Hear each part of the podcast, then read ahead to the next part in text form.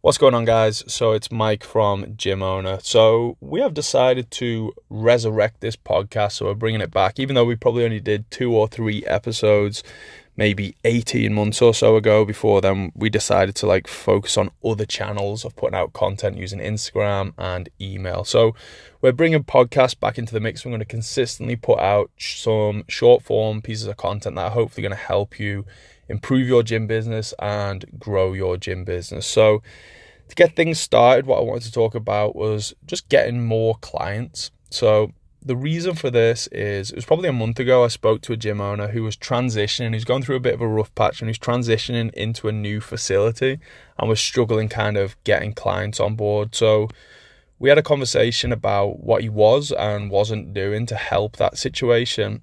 And in short, we kind of just reminded you know, him and ourselves about the basic things that actually need to be in place for you to acquire new clients. So before you start diving in, you know, with some of the more complex like marketing strategies, what are the basic things that frankly every gym business should be doing on a consistent basis? So the first thing to kind of note with this is you know, this gym owner was going through a bit of a challenging time. They were going through a transition period, and that's kind of totally normal in business. Like, if you've owned your gym for, you know, let's say a year, two years, three years, or even more, you'll have been through your fair share of ups and downs. Like, even COVID aside, you'll have had really challenging times and then really, you know, prosperous good times as well. And you rode the wave of the good times and battled through the challenging times. And that's kind of to be expected on any entrepreneur's journey and certainly on any gym owner's journey as well. Like I've definitely been through that over the last nine years of uh of owning Steel Habitat.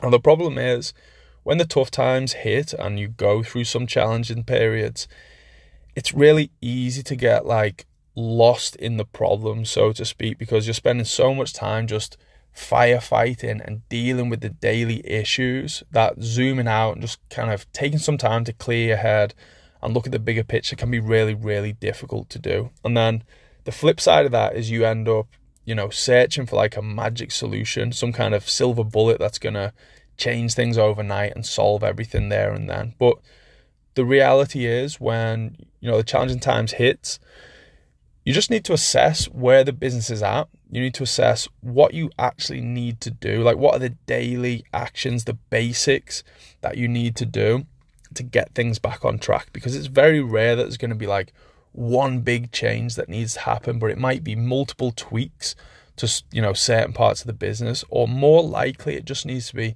more consistent input to the things that you know you should already be doing, but perhaps aren't getting done consistently already. So, you know, like the gym owner, for example, that I spoke to a month or so ago, he didn't really need to do anything fancy to get new clients based on the position where he was at, where he was pretty much starting from, you know, close to zero. Had 10 or 15 or so clients, if I remember rightly.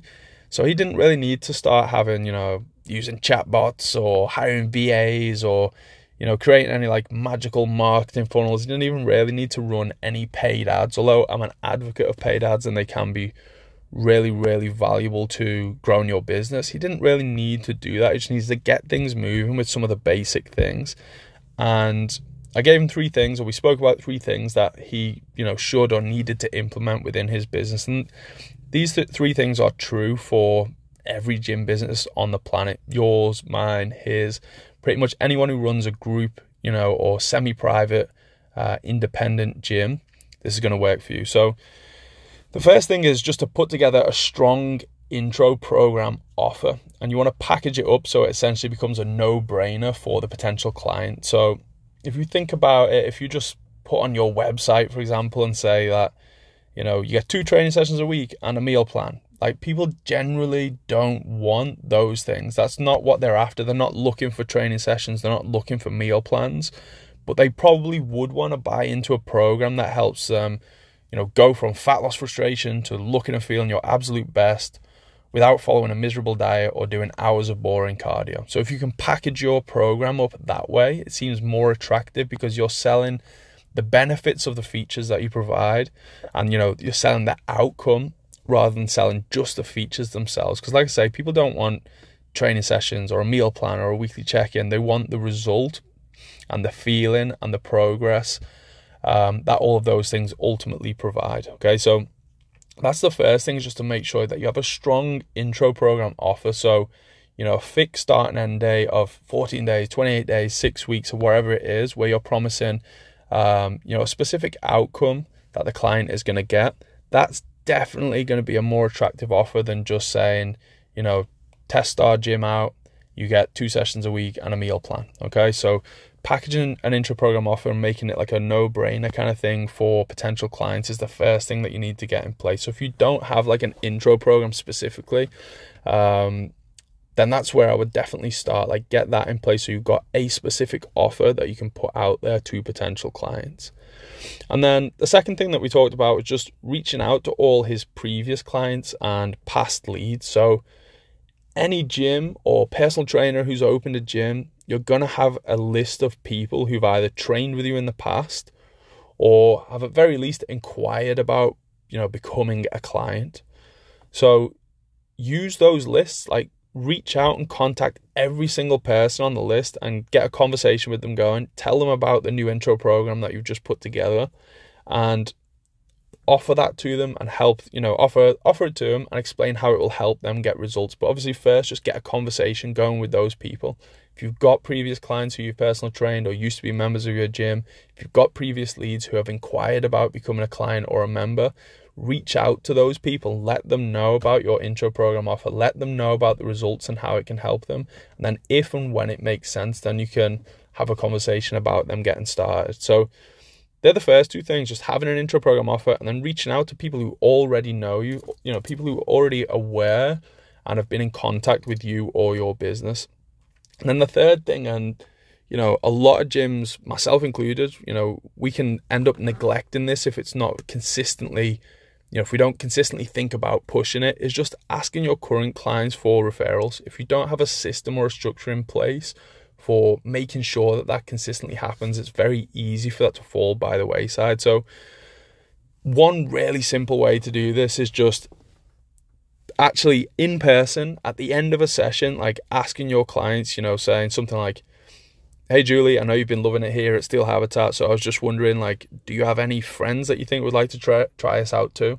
Just say something as simple as that. And if you can say that to three or four or five or ten clients every day, ideally at the end of the session when they're like feeling awesome and they've trained, and, you know, done all their high fives and they're walking out of the gym, then you are going to get referrals doing it that way. If you're asking five or 10 people a day, do they know anyone?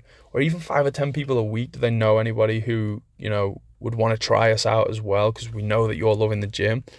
Then you are going to get referrals. And then if they reply and say, yes, I do, then use that intro program offer. So tell them that you know, because they're a member of your gym already, because they're already a client, they can gift their friend something like £50 off or 50% off your intro program. So, say, you know, for us at Steel, we currently run a 28 day challenge. We would say, you know, if your friend signs up to the 28 day challenge, because you've referred them, they get £50 off the challenge. Okay, so we've found that this works really well, and we've tested a lot of different uh, referral kind of offers. But this works really well because your client essentially feels like they're sorting their friend out with a discount. Okay, so like I said, in terms of getting clients, you know, there are complex ways you can do it. There are more, um, you know, scalable ways you can do it. Like, like I said, we're a fan of paid ads and stuff like that. But to get started, if you're just like, we need clients, we don't have any, like, make sure you're checking these boxes first. Do you have an attractive offer? So an intro program that you know presents a specific outcome or result to your potential clients and then contact people who you already know and tell them about that offer. So people who were previous clients, people who were you know leads and inquiries, contact them and let them know about that offer.